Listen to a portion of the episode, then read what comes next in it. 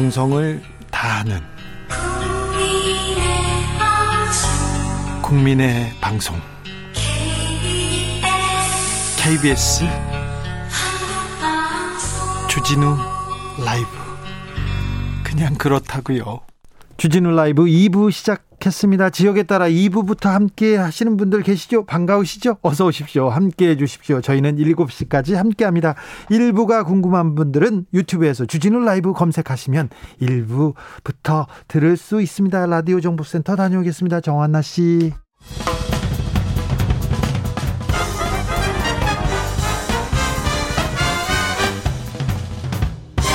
훅 인터뷰. 훅 인터뷰 이어가겠습니다. 대선이 육 개월 앞으로 다가왔습니다. 정책 비전은 안 보입니다. 네거티브, 특별히 윤석열 검찰발 고발 사주 의혹만 그냥 계속되고 있는데 서, 서로 여야에서는 정치 공작이다 이렇게 외치고 있습니다. 이 상황 어떻게 봐야 할까요? 이상돈 중앙대 명예교수한테 어찌 봐야 되는지 물어보겠습니다. 교수님 안녕하십니까? 네, 안녕하세요. 건강하시죠? 네, 네, 그렇습니다. 네. 어, 책 잘 봤습니다. 아, 고, 감사합니다. 네, 네. 깊이가 역시 아, 네, 존경스럽습니다. 어, 지난번에 출연하셨을 때 사 칠 재보궐선거 정부와 여당이 부동산 잘못 건드려가지고 세금 가지고 놀다가 참패했다 이렇게 진단하셨습니다. 그러면서 이 정부는 이미 끝났다 이렇게 평가하셨는데 이 평가가 아직 유효하십니까? 네, 맞죠. 현재 뭐 이런 상황에서 현 정권이, 여당이 정권을 한번 더 연장한다는 것은 우리가 상식엔 어, 어긋나죠. 뭐 정책 토론에서 현 여당이 이렇게 내놓을 수 있는 게 없잖아요. 뭐 모든 정책이 뭐 제대로 에, 잘한 게 거의 없다 할 정도니까. 부동산 부분은 좀 부족하다고 하더라도 다른 부분이 아, 또 부족합니까? 아, 다른 것도 그렇죠. 뭐 이렇게 제, 제, 저희 제가 이제 사 년 동안 했던 환노위에서도 이제.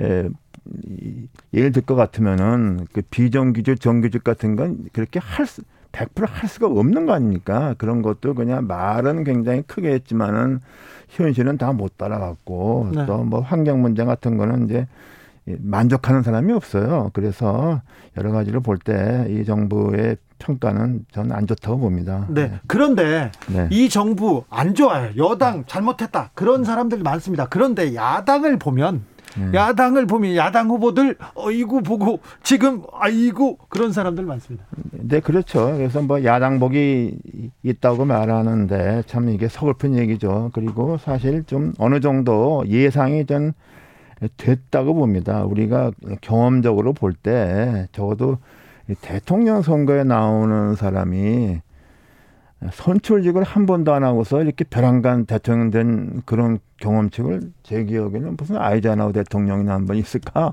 어, 미국에서도 없습니까? 그 아이젠하워 대통령, 그것도 더 거슬러 올라가면 이제 전쟁 영웅들이 있죠. 인디안 전쟁에서 영웅했던 사람이 이제 뭐 그런 경우가 있는데, 그래서 우리가 그 선출직이 중요한 게 뭐냐 그러면은 선출직 나가는 사람들은 대중, 국민, 유권자와 호흡을 할 줄 압니다. 네.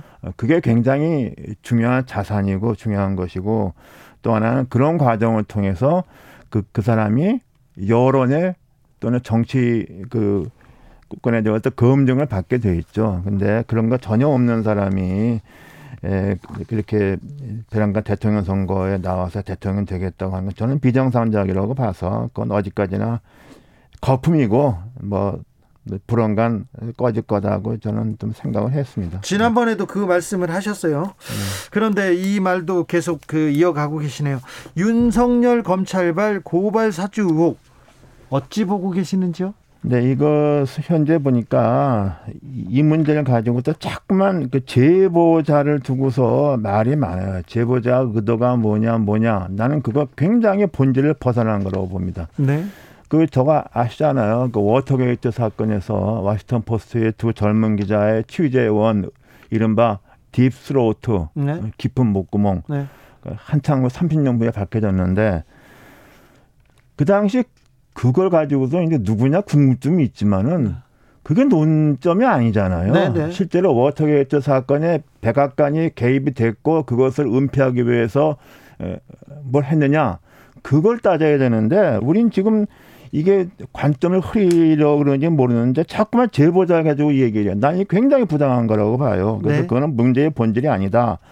그리고 현재 뭐 진행 중이라서 아직 정확히는 알 수 없는데 이것이 이른바 그 검찰 내 소남욱의 검사하고 또 김영 의원 또 예, 흔히 제보자라 지목되는 누구 네. 그 사람들의 국한된 문제라면 이게 오히려 파장이 작을 수가 있어요. 그렇죠. 근데 지금 며칠 사이에 보도를 보니까 그동안 야당에서 고소 고발한 사건의 고발장이 요번에 나와 유출된 거하고 굉장히 판박이라고 하죠. 같다. 뭐 토심에게 네. 바꿨다. 네. 그러면 우연하게 같이 썼다. 그건 불가능합니다. 그거는. 네. 그러니까 이런 것이 불거지게 되면은 이제 이렇게 되면은 개인의 요번 사건의 문제가 아니라 어 이거는 그야말로 국기를 흔드는 문제가 될 수 있는 것 같아요. 그게 이제 영어 표현에 로그라는 말이 있죠. 알 오 지 유 이. 네. 그게 뭐냐면 반란이에요. 반란. 네. 네? 그래서 그 유명한 이제 소련의 과거 영화죠. 핵잠수함 하나가 반란을 일으켜서 미국 망명하는 이런 영화 기억나실게. 그 로그 잠수함이. 이렇게 지금 대한민국 검찰에 로그가 있다는 거잖아요. 이게. 네. 그 로그가 야당하고 무슨 거래를 했다. 네. 야배했다 같으면은 이건 어디까지나 우리가 확실히 알 수는 없는 거죠. 그게 바뀌어지면은 이것은 보통 심각한 문제가 아니죠. 만약에 음. 검사들이 검사가 고발장을 써서 네. 야당 정치인한테 줬다. 이 네. 사실이 드러난다면 이거는 네. 거의 반란과 같은 수준입니까? 반란 반역이에요. 완전히 이거는 국기를 흔드는 거죠. 그래서 이제 그것이 그야말로 그 검사 몇 명이냐 한두 명이냐 몇 명이라면 이제 그 개인의 문제가 되는데 네. 이런 것이 혹시나 만연돼 다 네. 상당히 좀 에, 여러 번 있었다 네. 해왔다 그, 그, 그게 확인되면은 저는 이, 이 후폭풍은 좀 걷잡을 수 없다고 봅니다. 손준성 검사가 그 김웅 의원 쪽에 전달했을 수 있고요. 다른 또 다른 검사 쪽에서 정점식 의원 전 검사 출신 정점식 의원 쪽에 줬을 수도 있는데 많은 곳에서 이렇게 유출했다면 이건 걷잡을 수 없어 걷잡을 수 없이 더 커진다고요. 그런데 이거 이거 그냥 네거티브다 정치 공작이다 이렇게 얘기하지 않습니까 야당에서는?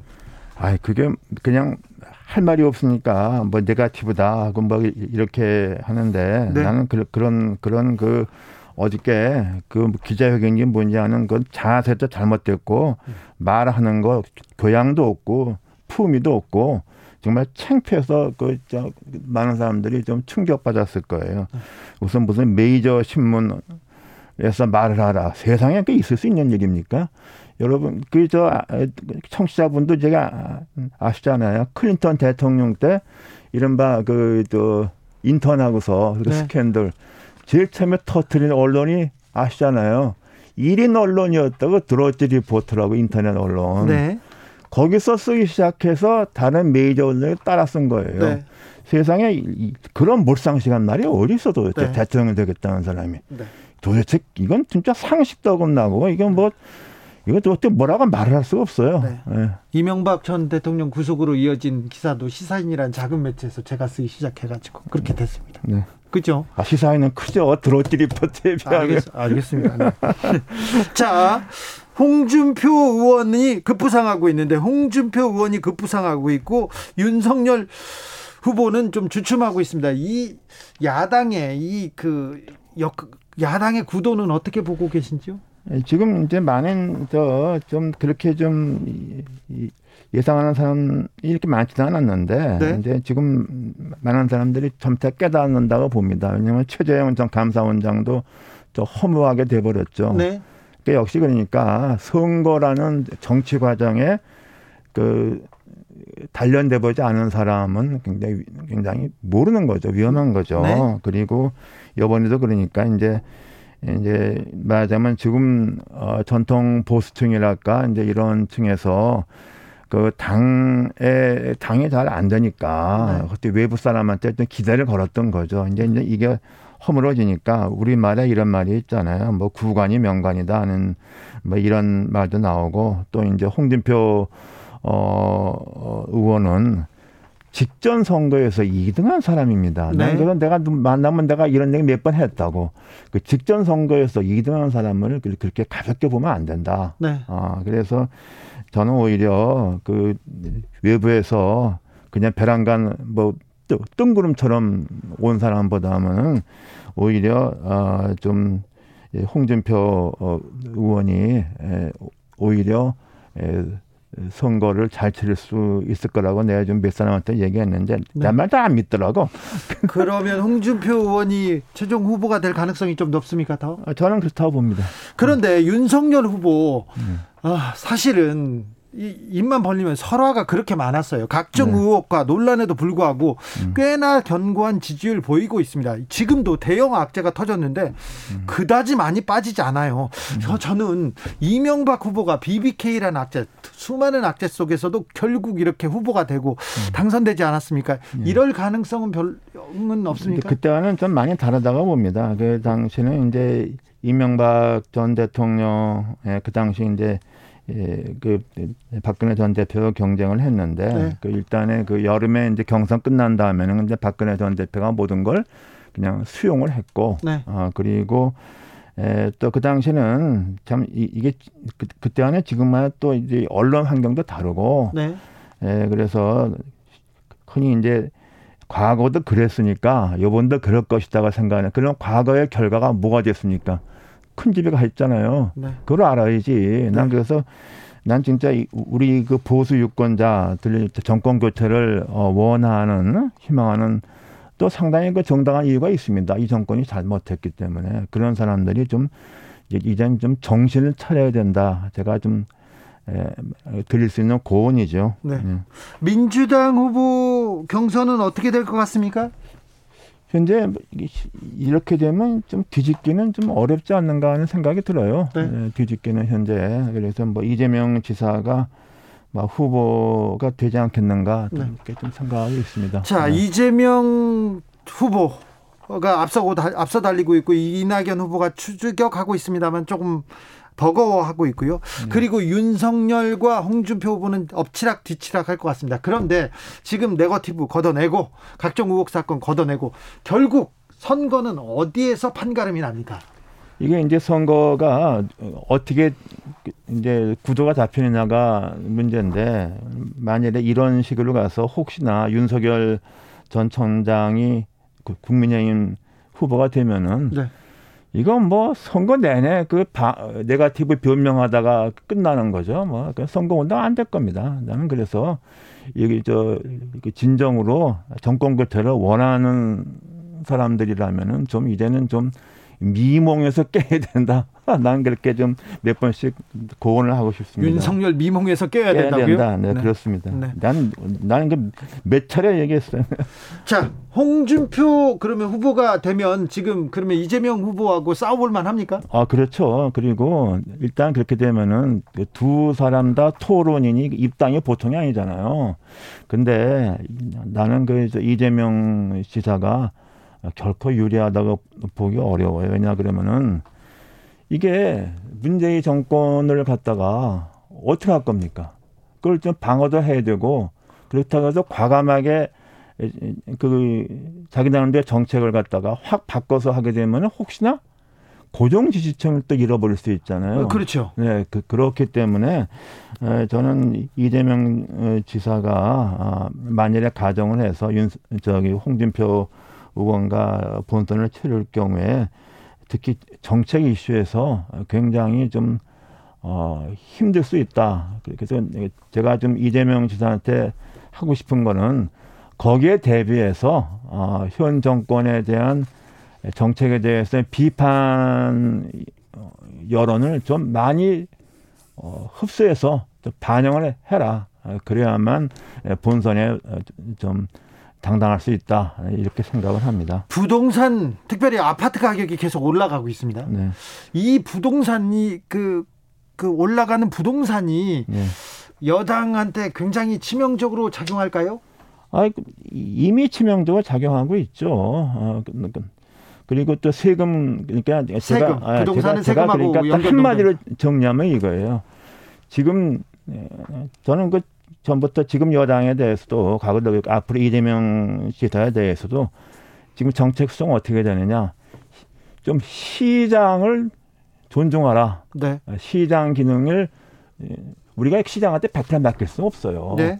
그런데 문재인 정권이 보면 시장을 너무 불신했기 때문에 이렇게 됐다니까 좀 그래서 그런 면을 좀 사전에 공약을 개발하고 정책을 내면은 막 홍준표 대표의 공격에 대해서 비판에 대해서도 굉장히 선방할 수 있고 뭐 더 보다 나은 안을 낼 수 있다고 봅니다.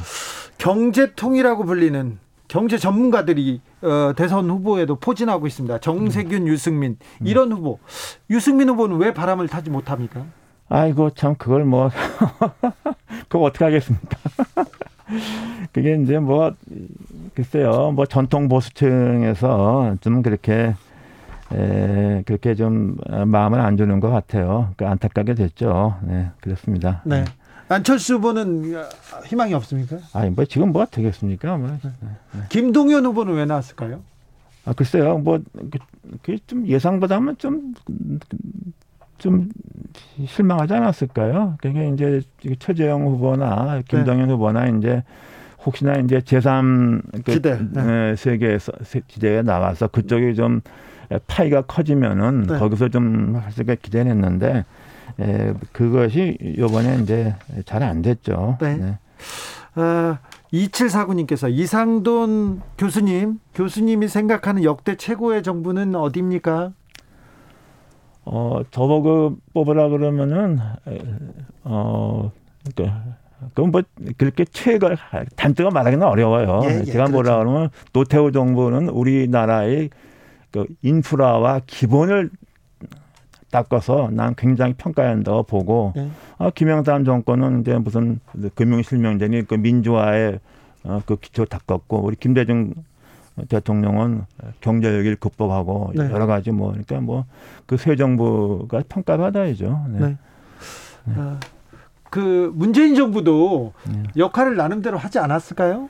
별로 기억이 없는 것 같아요. 별로 이 정부에는 좋은 점수를 못 주겠습니까? 아 근데 이제 뭐 하면 이제 뭐 제일 큰 거라면 이제 과, 과거에 네. 그 저 뭐 전 이명박 전 대통령 그렇게 네. 저, 저 청산한 거가 뭐 제일 업적이라고 봅니다. 그런데 그런 과정에서 좀 영어로 하면 오버했어요. 지나치게 했어요. 그래서 그렇게 오히려 좀 네. 반감도 많이 샀다고 봅니다. 네. 네. 어, 이번 대선의 시대 정신은 뭐라고 보십니까?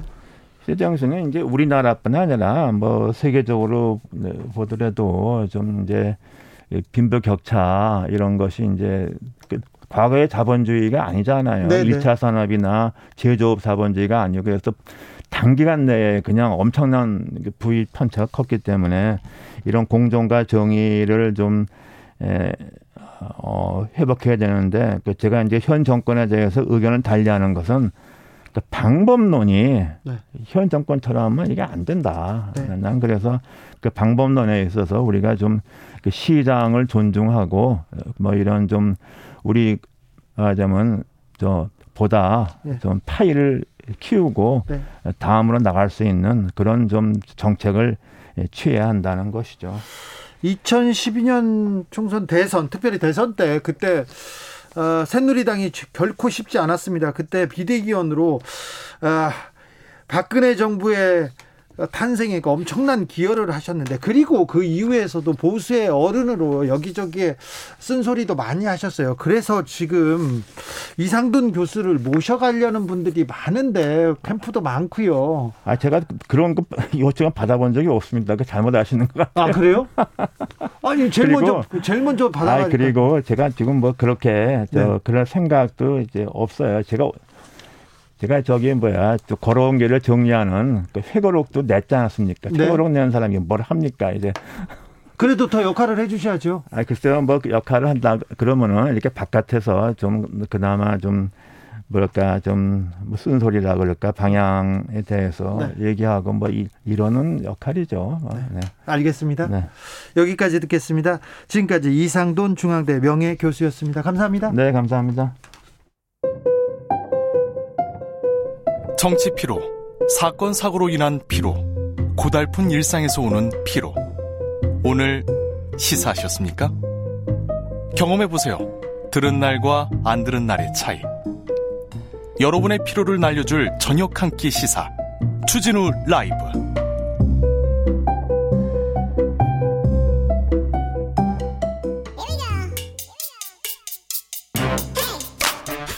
뉴스를 향한 진지한 고민, 기자들의 수다.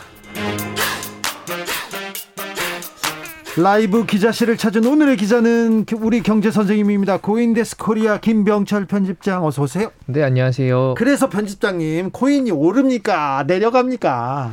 지금 내려가고 있었습니다. 내려가고. 아니, 얼마 전에 많이 올랐다면서요. 어, 칠월부터 계속 오르다가. 계속 올라요? 네, 계속 그랬다. 오르다가 이틀 전에 폭락을 좀 십 퍼센트 했습니다. 십 퍼센트 떨어졌다면서요? 네, 맞습니다. 그래서 근데... 지금 비트코인이 어, 육천백만 원이었는데 네. 오천오백만 원까지 떨어졌어요. 그래서 네. 지금 오천오백만 원 정도고, 비트코인 떨어지면 다른 코인들도 좀 많이 떨어지죠. 같이 떨어지죠? 네, 네. 그건 알아요, 저도. 엘살바도르에서 비트코인 법정화폐로 도입했어요. 근데 왜 떨어지죠?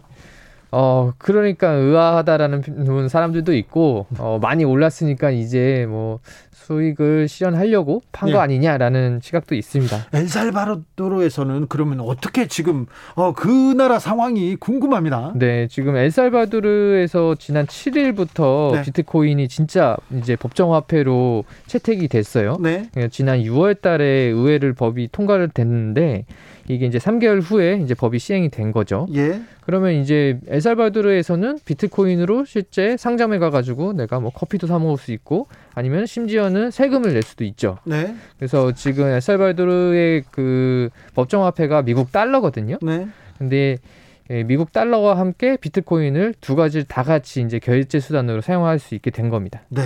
어떻게 이게 비트코인을 법정화폐로 추진했는 건지 참, 아, 참 대단합니다. 네, 이게 지금 대통령이 이 비트코인 법을 추진을 한 건데요. 맹신자 같아요.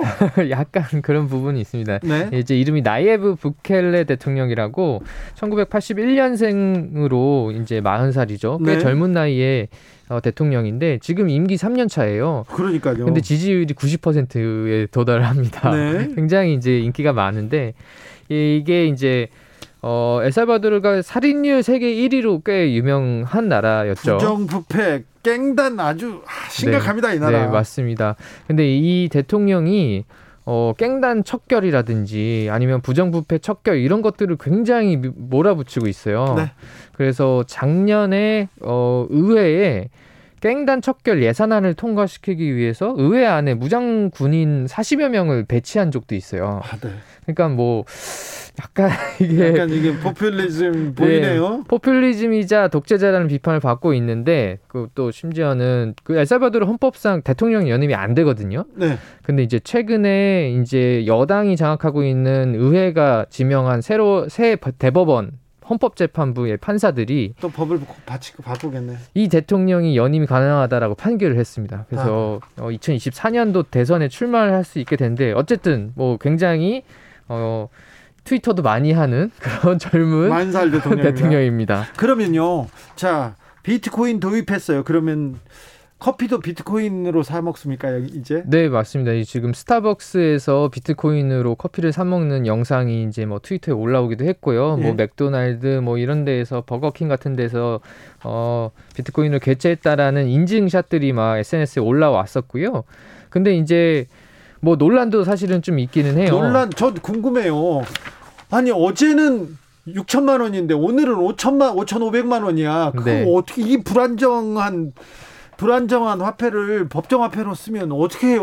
그러니까 이제 어, 세계 최초로 비트코인을 법정화폐로 사용하는 아주 음, 파격적인 실험이죠. 네. 그래서 지금 뭐 비트코인을 이제 뭐 관심 있게 보는 사람들은 뭐 이걸 지지하든 비판하든 엘살바도르 굉장히 관심 있게 보고 있습니다. 이게 네. 결국은 국가 경제가 이 비트코인 가격과 연동이 돼버린 거잖아요. 네. 그래서 이런 것들에 대해서 관심이 좀 많고, 근데 비트코인 반대하는 시민들이 어, 이틀 전에 이제 법 시행하는 날 한 천여 명 정도가 수도에서 반대 시위를 벌였어요. 아니, 나는 비트코인도 모르고 뭐 아이티 이런 거 몰라. 음, 나는 맞습니다. 이용할 수 없어. 그러니까 이런 거 하지 마. 이렇게 얘기하는 사람 많을 거 아니에요. 네, 그러니까요. 요, 나 이 비트코인은 난 모르겠구나. 그냥 미국 미국 달러 쓸래. 네. 혹은 비트코인은 부자나 아니면 투기 세력들한테나 적합한 거다. 예. 이렇게 막 항의를 좀 했었고요. 네. 뭐 아, 말씀드린 것처럼 이틀 전에 육천만 원에서 오천만 원으로 십구 퍼센트 폭락을 했잖아요. 그래서 논란이 있었는데 오히려 이 대통령은 아, 이 빠졌을 때 사야 된다라고 트위터에 올리면서 지금 엘살바도르 정부에서 그때 백오십 개의 비트코인을 더 샀어요. 네. 그래서 이제 지금 정부가 보유하고 있는 양은 오백오십 비트코인입니다. 그러니까 한국 돈으로 한 삼백억 원 정도 돼요. 결국 근데 삼백억 원밖에 안 가지고 있어요? 아니 뭐 지금 대통령이 트위터로 밝힌 거는 삼백억 원 정도인데 아니 기축통화로 한다면서 겨우 삼백억 원 가지고 있으면서 아 참 앞으로 더 사겠죠? 어찌 되는지 좀 지켜보겠습니다. 엘살바도르의 비트코인 어떻게 조금 어, 시장에서 자리 잡는지 관, 대단한 관심사는 맞습니다. 네네. 자, 다음 뉴스로 가볼까요? 네, 이게 빚 내서 투자하는 비투가 줄어들지 않고 있는데요. 아니야, 금리가 올랐는데도요? 네, 그러니까 말입니다. 한국은행이 지난달에 기준금리를 영점이오 퍼센트포인트 올렸잖아요. 네. 그런데 비투가 여전히 증가하고 있는 걸로 지금 나타나고 있고요. 특별히 정, 청년층, 젊은 사람들한테 좀 이 비투 많이 보이는데요. 네, 맞습니다. 이게 이제 저희가 증권사에 가가지고 개인 투자자가 돈을 빌려서 주식을 사는 거를 이제 신용융자라고 부르거든요. 네. 근데 이제 코스닥 시장에서 어, 지난 칠일 기준으로 신용거래융자 잔고가 십일조 육천억 원이 나왔어요. 근데 예. 이게 사상 최대입니다. 예. 그러니까 이제 돈을 빌려서까지 어, 비... 주식에 투자하는 게 이제 사상 최고였다라는 건데 네. 청년층 청년층의 이제 비투가 또 좀 두드러져요. 네. 이게 올해 상반기 어, 이공삼공 세대의 신용융자가 오만 사천여 명입니다. 예. 이게 이제 코로나십구 전인 이천십구 년 말에는 이만 육천 명이었어요. 어, 두 배 늘었네요, 두 배. 네, 일 년 반 만에 두 배가 늘었고 이게 또 같은 기간에 어, 일 인당 증권사에서 빌린 돈의 액수가 이제 사천오백만 원에서 육천이백만 원으로 늘어났습니다. 잠시만요. 일 인당 일 인이 증권사에서 빌린 액수가 육천만 원대라고요? 네, 맞습니다. 이렇게 많이 빌려요? 근데 이제 뭐 평균을 잡은 거니까 어떤 사람은 수억 원을 빌리고 어떤 사람은 몇백억 빌리고 근데 어쨌든 평균적으로 육천이백만 원 금액도 늘었고 그리고 인원도 많이 늘은 거죠. 어, 청년들이 사실 좀 묻지마 투자도 많이 하고 어떤 주식 좋다더라 그럼 빨리 가서 막 사기도 해요. 맞습니다. 근데 청년 축에서 이렇게 유독 비투가 는 이유는 뭔가요? 아무래도 이제 코로나십구 이후에 지난해부터 모든 게 지금 막 자산 가격이 다 폭등했잖아요. 네, 그래서 불안해. 네, 이게 다들 자산이 버블되고 있는데 어, 특히나 부동산이 좀 많이 심리적 영향을 미쳤던 것 같아요. 네. 이게 수치를 보니까 지난 오월 서울의 중소형 아파트 평균 매매가가 구억 구천육백만 원이었거든요. 네.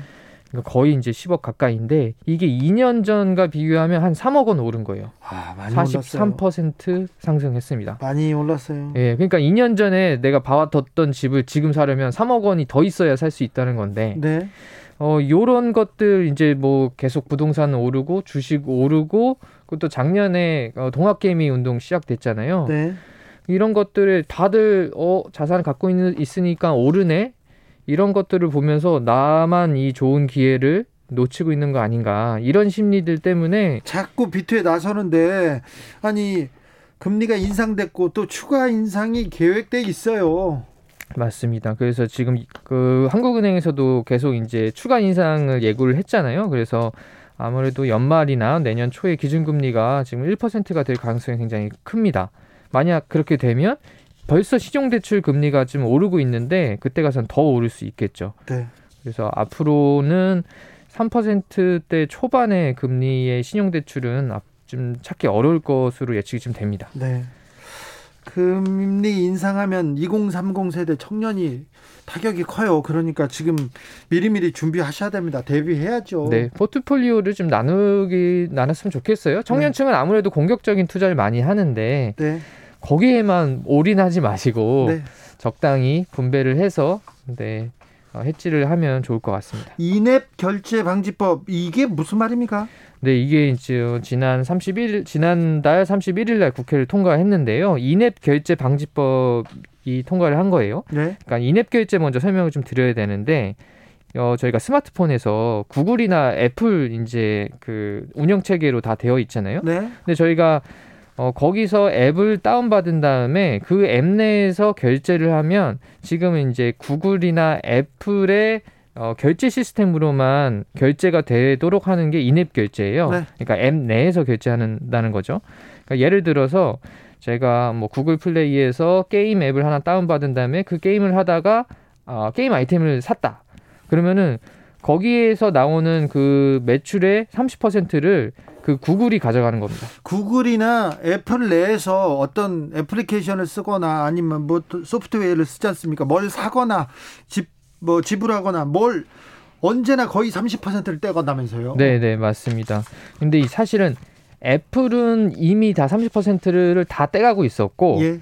구글이 게임에서만 떼가다가 이제 작년에 어, 이천이십일 년부터는 모든 그 뭐 게임을 넘어서 모든 콘텐츠에도 다 삼십 퍼센트로 인상하겠다라고 밝히니까 이게 논란이 시작이 됐어요. 그래서 우리나라가 세계 최초로 어, 이 법을 만들었습니다. 네, 그 전기통신사업법 개정안이 이제 지난달에 통과된 건데요. 네. 이 내용이 애플이나 구글 같은 앱 마켓 사업자가 콘텐츠 제공 사업자에게 뭐 특정한 결제 방식, 자신들의 결제 방식만 강제하는 거를 금지를 하는 거고요.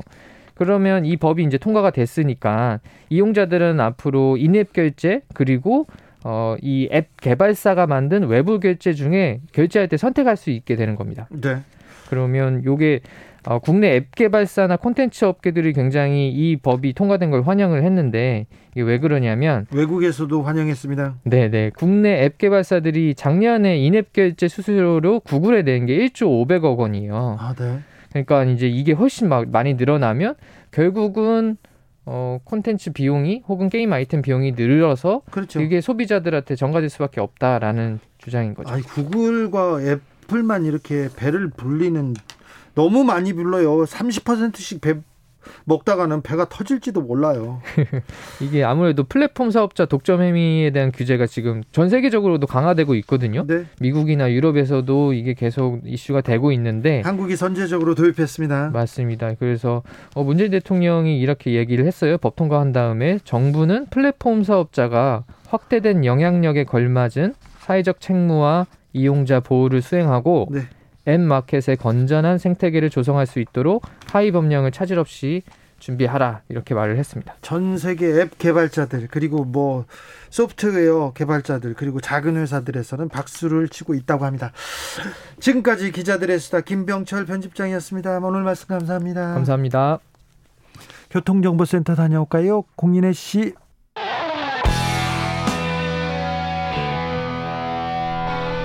스치기만 해도 똑똑해진다.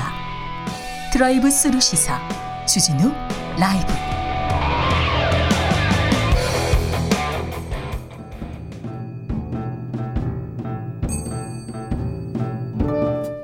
태초에 철학이 있었다. 하늘과 땅 사이 쏟아지는 궁금증, 세상의 모든 질문 이제 철학으로 풀어보겠습니다. 철학 어렵다고요? 일단 맛이라도 봅시다. 철학의 맛. 정치철학자 김만권 박사 오셨습니다. 어서 오십시오. 예, 안녕하십니까. 양지열 변호사 어서 오세요. 네, 만권 박사님 조교 양지열입니다. 아, 네, 잘 지내셨는지요? 예, 그 잘 지냈습니다. 근데 아까 저 아까 조교라 그러는데 원래 제가 학교 다니면서 경험했던 게 하나 있어요. 네. 대체적으로 조교들이 교수님들보다 똑똑할 때가 되게 많아요. 아, 예. 본인이 본인이 지금 얘기를 했잖아요. 조교할 때 보니까 내가 교수보다 똑똑했다. 아, 그 얘기를 한 거예요 지금. 얼차려 시키고 막 타령하고 그러진 않죠 조교들이. 예. 네. 어, 그러는 그러는 조교들도 요즘 있는 것 같긴 한데. 예. 조교 생활도 들어보면 네. 그렇게 단순하지만은 않더라고요. 그렇죠. 예. 교수님들 중에 성격 나쁜 교수님들 많, 많아요. 예, 뭐 은근히 여기저기 있죠. 뭐 네. 어느 사이나 그런 사람은 있죠. 아, 난 음. 교수님들 고발하려면 진짜 많은데 오늘은 지나가겠습니다. 어, 코로나 상생 국민지원금 지급 시작됐습니다. 소득 상위 십이 퍼센트 분류되는 분들은 못 받습니다. 그랬더니 상대적 박탈감 느낀다고 막 호소하고 있어요. 그래서 오늘 준비한 주제는 상대적 박탈감입니다. 아, 만권 교수님께서 저보고 아유 걔 왜 이렇게 얼굴이 안 좋냐고 얘기했더니 저는 일곱 살 때부터 안 좋았습니다 얘기하면서 상대적으로 괜찮습니다 이렇게 얘기했는데 네, 네. 안 받아들이더라고요. 심리적으로 상대적으로 네. 느끼는 거, 상대적으로 음. 느끼는 박탈감, 그 이유는 뭘까요 교수님? 뭐 대부분 다 이게 다른 이들은 누리고 있는데 네. 나는 그걸 못 누린다라는 네. 데서 나오는 이제 심 박탈감인데요. 근데 대부분 다 이 상대적 박탈감은 자기보다 상황이 나은 사람을 비교하는 성향이 있거든요. 예. 그래서 대부분 다 상향 비교로 갑니다. 그런데 이번에 이 우리 재난지원금 같은 경우에는 네. 하향 비교가 되고 있어서 네. 조금 이제 특이한 케이스인데요. 근데 대부분 다 상대적 박탈감이라고 할 때는 뭔가 풍요가 있고 그 풍요를 누리는 사람들이 있고 그 풍요를 갖다가 이제 그, 그 다른 사람이 누리는 풍요를 보면서 자기 자신을 거기서 비교하면서 나는 왜 저걸 못하지? 네. 하면서 느끼는 박탈감이라 주로 열등감에서 오는 박탈감인데요. 근데 이게 지금 이번에는 좀 특이하게 예, 하향 비교가 일어나면서 생겨난 박탈감인 것 같습니다. 이번에는. 선을 좀 잘 못 그었던 것 같아요. 네. 이번에는 음. 과연 이 십이 퍼센트의 음. 선이 맞느냐.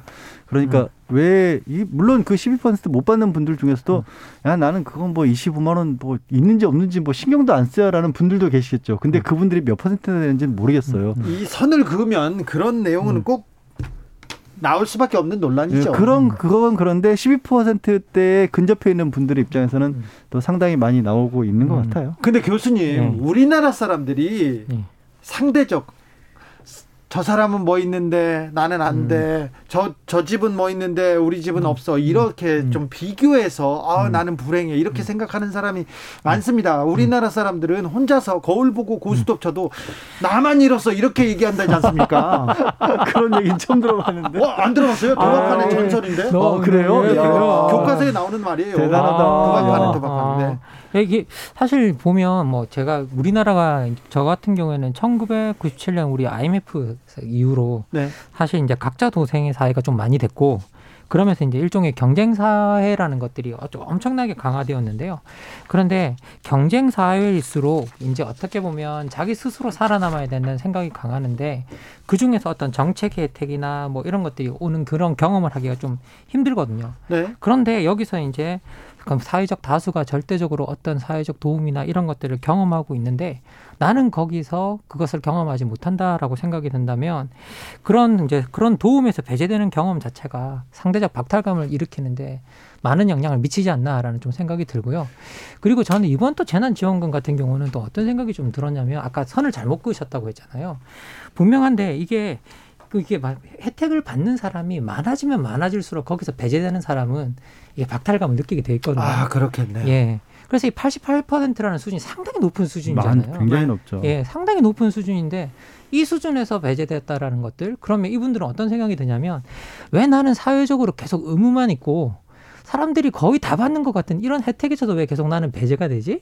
라는 이제 그런 심리를 갖게 되는 것 같아요. 그래서 느끼는 이제 부분이 강하게 더 강하게 느끼는 부분이 많은 것 같습니다. 네. 우리가 이제 어, 과거에 네. 과거에 전통적으로는 사실 농경 사회였죠. 음. 네. 농경 사회였고 다른 나라들보다 어떻게 보면 이제 집단 의식, 공동체 의식이 굉장히 강하다고들 합니다. 음. 뭐 그러다 보니까 함께 모여서 이제 공동으로 농업하고 뭐 불에나 품앗이 같은 좋은 제도들도 있었고 그런데 그 안에서 누군가가 대신에 돌발적으로 이렇게 좀 뭐 많이 받는 이런 일에 드물었던 거잖아요. 드물었죠. 예전에. 네, 예전에는 드물었잖아요. 근데 이게 역설적으로 우리가 또 고도 성장을 사회적으로 경제적으로 하다 보니까 음. 굉장히 누군가는 앞서 나가고 빨리 그렇죠. 나가는 사람들이 생길 수밖에 없지 않습니까? 그게 백 퍼센트 또 본인의 노력만으로 되는 것만은 아니에요. 네. 음. 사회가 워낙 우리가 음. 워낙 빨리 발전하다 워낙 보니까. 빨리 그래서 뭐 그 와중에 어떤 사람들은 분명히 자기가 열심히 뛰었는데도 불러서 발목 접질러서 넘어지는 사람도 있을 수 있고 원래 조금 늦게 뛰는 사람도 있을 수 있고 음. 혹은 길 가다가 함정 빠진 사람도 있고 누군가는 그냥 주저앉아 있었는데 갑자기 그 땅에서 뭐가 나올 수도 있는 거 아니에요. 네. 그러다 보니까 우리 사회가 유난히 이 상대적 박탈감이라는 걸 좀 민감하게 느끼는 사회가 되지 않았나 싶어요. 더 민감해진 것 같습니다. 까꿍 돌쇠님, 그런데 가렴 주구가 전통이던 나라에서 비록 적은 돈이나마 나라에서 돈 받아보긴 처음입니다. 상전벽해라고 할 만하죠. 음, 음. 팔이칠일 님께서 요새 인사법이 달라졌어요. 오랜만에 친구에게 잘 지내니 하고 물으면 요새 재난지원금 안 받고 지내. 이 뜻이 뭔 줄 알죠? 돈 잘 번다는 인사법. 최근에 이 음. 상대적 박탈감 더 커집니다. 음. 주식, 코인 관심 많잖아요. 그러니까요. 부동산. 네. 같은 비슷한 친구들끼리 어, 나는 음. 어떤 주식 샀어, 음, 나는 음. 어떤 주식 샀어 이렇게 하다가 음. 이 격차가 벌어지니까 어이고 음. 그래서 좀 비교하고 음. 박탈감 더 커지는 음. 것 같습니다. 음. 갑자기 그런 음. 거죠. 예. 요즘 무슨 무슨 푸어 이런 거 용어들 많이 네, 나왔었잖아요. 벼락, 벼락꼬지. 네. 그러니까 사실 나는 똑같이 살고 있는데 갑자기 친구가 예를 들어서 지금 음. 코인 같은 경우가 대표적으로 네. 아까 말씀드린 제가 말씀드린 사례에 딱 맞는 거거든요. 음. 이게 그 사람이 꼭 이 투자처를 정말 잘 알아서 그렇게 됐다고 보지 못하는 경우들도 있으니까. 아, 그렇죠. 그러다 보니까 상대적 박탈감을 많이 느끼는 게 아닌가. 근데 반면으로 저는 그 십이 퍼센트에 해당하는 분들 그리고 나머지들도 야, 우리 사회에서의 상위, 중위, 하위라고 하는 게 어느 정도가 있는 거 있는 거구나를 좀 돌아보는 계기도 된 것 같아요. 음. 어. 교수님, 네. 그, 그런데 이런 현상을 보면서 음. 우리 모두가 좀 불안하다. 음. 불안한 사회에서 살고 싶다. 나만 부자가 못 되는 거 아닌가. 음. 나만 집을 음. 못 사는 거 아닌가. 나만 뒤처지는 거 아닌가. 이런 불안함 음. 속에서 사는 것 같습니다. 음. 예, 뭐, 근데 실제로 우리가 제가 그래서 뭐 통계를 한번 이건 찾아, 옛날에도 찾아보고 제가 좀 알고 있었던 통계인데요. 이게 보통 뭐 이게 중산층들이 내가 뭔가 불안, 삶에 대한 불안함, 그리고 안전망에 대한 불안함 이런 걸 느끼고 있는 거잖아요. 네. 근데 실제 이제 우리가 이천십오 년에 백세 시대 그러니까 엔에이치 투자증권이 갖고 있는 백세 시대 연구소라는 곳에서 이천십육 년 중산층 보고서라는 걸 낸 적이 있었거든요. 예. 근데 거기서 되게 재밌는 질문을 했어요. 중산층에 들어가 계신 분들한테 질문을 한 거예요. 중산층에 해당하는 분들한테 여러분은 중산층이십니까? 네. 질문을 했어요. 그랬더니 칠십구 점 일 퍼센트가 나는 중산층이 아니다라고 답하고 있거든요. 예전에는 거의 대부분 예. 중산층입니까? 그러면 저요 그랬는데 그렇죠. 지금은 거의 아니라고 예. 해요. 거의 아니라고 답하는 음. 거죠. 그럼 이게 되게 웃긴 게 뭐냐면 저희들 이건 제가 흔히 하는 말인데 제가 초등학교 같은데 제가 초등학교를 아, 갑자기 연식이 좀 오래된 것 같은데 초등학교를 칠십 년대 말부터 팔십 년대 초에 다녔는데요. 네. 그때는 이제 가정 뭐 조사 이런 게 되게 좀 폭력적이었잖아요. 그렇죠. 집에 냉장고 있는 애 손들어봐, 네. 뭐, 뭐 손들어봐 이런 식이었잖아요. 그러면 그때 뭐 중산층 손들어봐 이러면 아니어도 손들었잖아요. 그때 음, 그게 그렇죠. 안정된 삶을 살고 있다라는 음. 게 어떻게 보면 이게 자존심 같은 거라 그리고 아니어도 손을 들었는데 이제는 실제 중산층에 들어가시는 분들한테 물어도 아니라고 답하는 이런 현상들이 나. 나타나고 있는데 근데 이때 같이 나온 통계들을 들여다보면 이천십육 년 대한민국 그 중산층 보고서에서 뭐라고 이야기하냐면 중산층의 사십 퍼센트 정도가 은퇴 후에 소득이 중산층의 하한선에 미치지 못할 거다. 라고 그렇게 음, 나오고 있어요. 예. 실질적으로. 그렇게 하고 또 그리고 이제 우리 우리나라에서 지금 나오는 통계들이 보면 노후 자산이 우리가 노후를 은퇴 후 노후를 삼십 년이라고 본다면 노후 자산이 십억 정도 필요하대요. 그런데 이게 오십 대들이 실제 가지고 있는 평균 자산이 사억 정도래요. 그러면 한 뭐 어떻게 보면 우리가 필요한 것에 사십 퍼센트도 채우지 못하는 네. 게 지금 현재 그런 상황들이잖아요. 이제 그런 상황에 우리는 또 살다 보면 내가 그런 상황에 노출되어 있다는 걸 다 인식하는 사람들이 인식하게 되고요. 그래서 실제로 거기서 엄청난 불안감을 계속 느끼고 있는 것 같아요. 예. 재난지원금을 구별해서 주는 게 이 지금 나누고 있는 얘기가 되게 상충되는 음. 일이 뭐냐면 네. 그 불안감의 근본은 조금 전에 만군 박사님도 말씀을 음. 하셨지만 음. 나도 어떻게 될지 모른다라는 그쵸. 거거든요. 그러니까 예. 기본적인 안전장치가 없다라는 음. 거예요. 그렇죠. 그러니까 중산층들조차도 난 중산층이 아니다라는 음. 그런 생각에 빠지게 되는 거고 음. 또 늘 미디어에서 강조되는 부분들을 보게 되면 주변에서 굴러다니는 외제차만 봐도 나는 없잖아. 음. 이 생각할 수밖에 없잖아요. 지나가 보세요. 네. 아파트가 저렇게 많은데 네. 내 아파트 내 집은 하나도 없잖아. 없고 네. 다 외제차 네. 타는데 그러니까 자기 자리에서도 음. 나는 내가 이 정도 일해서 이 정도 살면 음. 나는 내 나름대로 삶을 즐기고 있는 거야라는 음. 생각을 못하게 만들거든요. 음. 그러니까 네. 안전망은 없어졌고 상대적으로 비교할 건 너무 많고. 너무 많고. 그래서 그래서 그 기본이라는 부분들을 찾아야 되는데 그걸 네. 국가가 틀을 만들어 줘야 되는. 근데 그런 의미에서 저는 재난지원금이 이렇게 차별적으로 준 게 잘못됐다고 봐요. 저도 이번에 네. 좀 그런 생각이 많이 들어요. 주연님께서는 이런 문자 주셨어요. 저는 받아서 박탈감이 들어요. 받고도 기분이 나쁩니다. 얘기하시고요. 김재훈님께서는 외벌이고요. 경기도 외곽에 어, 삼억짜리 아파트에서 사는데 지원금 못 받았습니다. 아.